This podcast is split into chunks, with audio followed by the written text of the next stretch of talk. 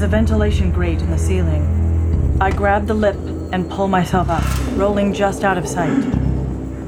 Below me, two soldiers enter. They have the blue uniforms of special forces.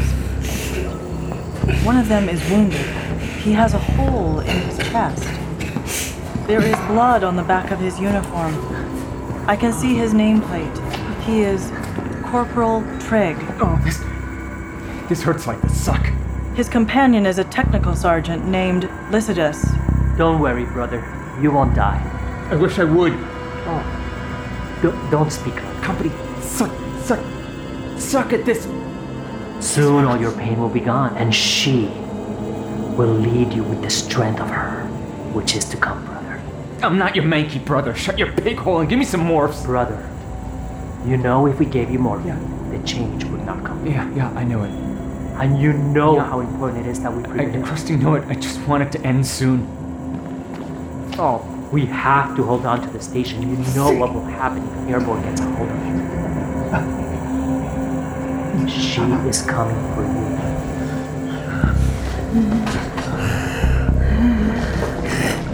Go, Rick, go!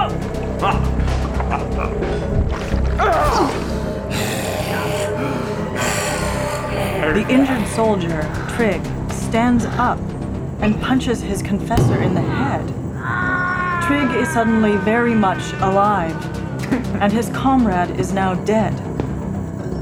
Trigg looks less than human, or perhaps more. He stumbles, his flesh ripples, and then he runs out the hatch at the end of the corridor. I wait quietly, and then lower myself back into the causeway. I have no memories, I have no clothes, I am unarmed, and right this minute I am very confused. I look at the dead soldier. Sergeant Lycidas. He's dead. Not melting with Ruth, I keep going the way I started.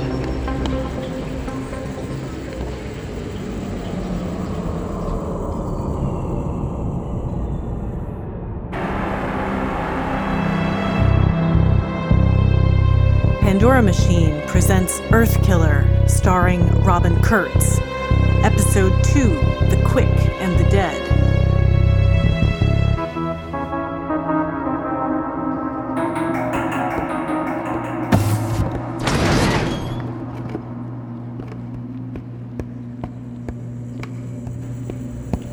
I walk into the adjacent corridor. It's marked Outer Ring Level sixteen. I need a gun. Something decent. Explosive rounds, guided flechettes. There has to be something like this on the station. Warning, space station in decaying orbit. All personnel must evacuate.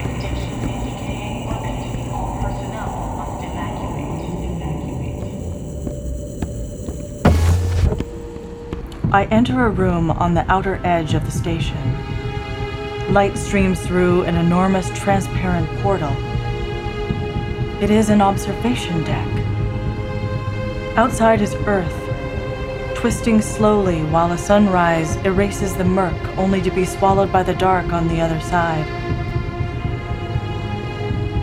I gently touch the plexiglass, as though caressing the planet below. I know nothing of my past, but I know that world is my home. I look down on her. She is beautiful. I also see the vast size of the space station. At the center axis, at what we might call the northern end of the station, is a geo-rotating magnetic pulse weapon. Tracing a line from the gun, I can see it is aimed squarely at the planet below. My planet.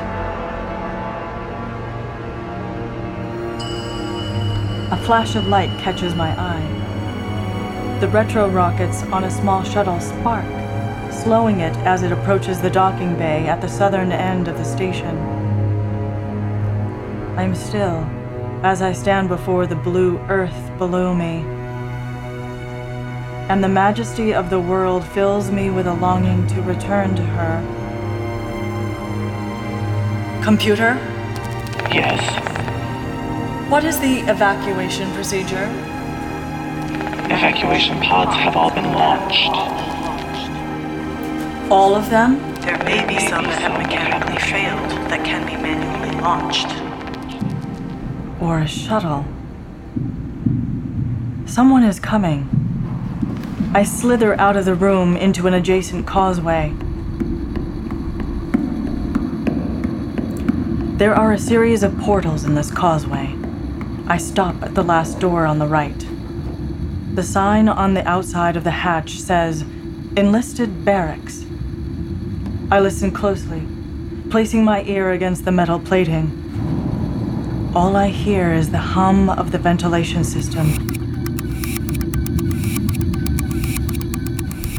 Cautiously, I open the door and step in. The room is dark, small. Along the left wall are a series of lockers with names scrawled in tape above each one. On the right wall are nine cots, bunked three high in a U-shape. Two of the lockers are wide open. Nothing but old socks, some laundry, and shaving kits. I go to a locker which is locked. One quick pull, and I'm inside. There's a uniform. I study it.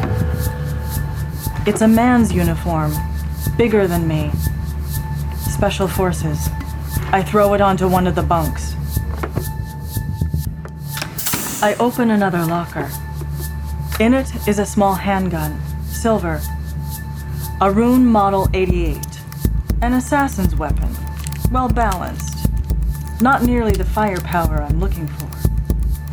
I open the next locker by busting off the handle to look inside. Hello.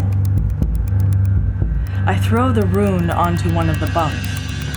I don't need it anymore, because in the back of the locker is a Schmetterling A F P automatic force projection weapon.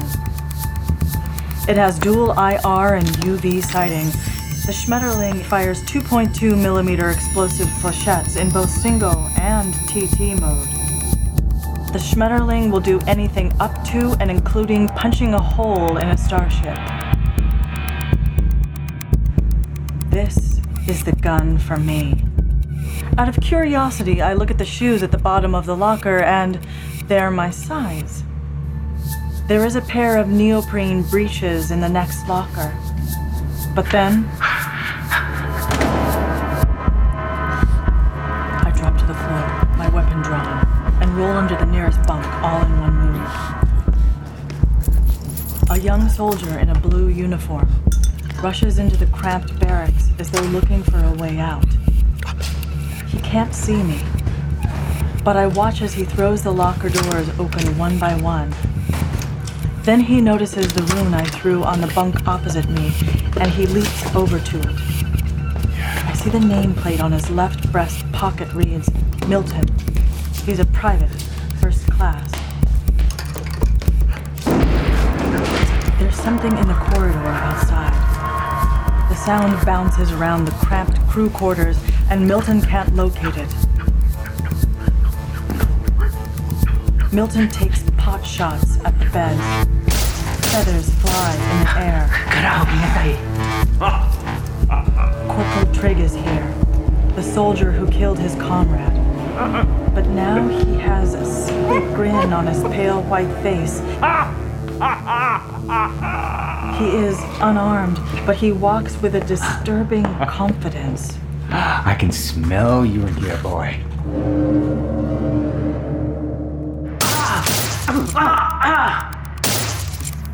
Milton shoots Trigg three times, two in the chest and one in the head.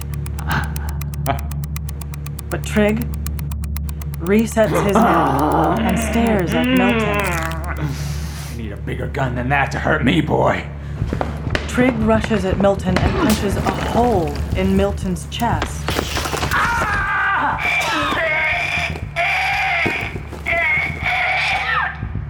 Corporal Trigg's fist goes completely through Private Milton and comes out of his back. I'm pretty sure humans can't normally do that. Milton falls, first to his knees. Then Trigg pulls his fist from Milton's chest, and Milton falls to the floor. I am under the bottom bunk of one of the pods. Milton's dead eyes look right at me as he lies on the floor. I see Corporal Trigg's boots as he walks toward the door. Hello. There's someone else in here, isn't there? Yeah. Yeah, I can smell you. Something, something not quite human. And it's okay, because I'm not quite human anymore either. How about you show me your face, your pretty face?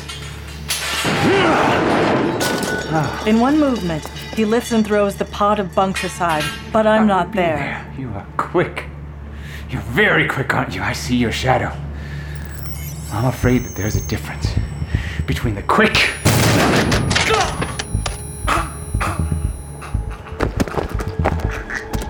The Schmetterling A F P tears Corporal Trigg in half. So far, I haven't met a human I've liked.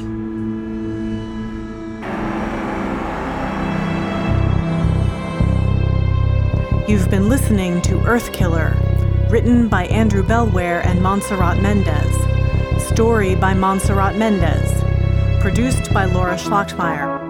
Starring Robin Kurtz, with Monserrat Mendez as Lycidas and Milton, and Rick Nagel as Trigg. Composed and directed by Andrew Bellware.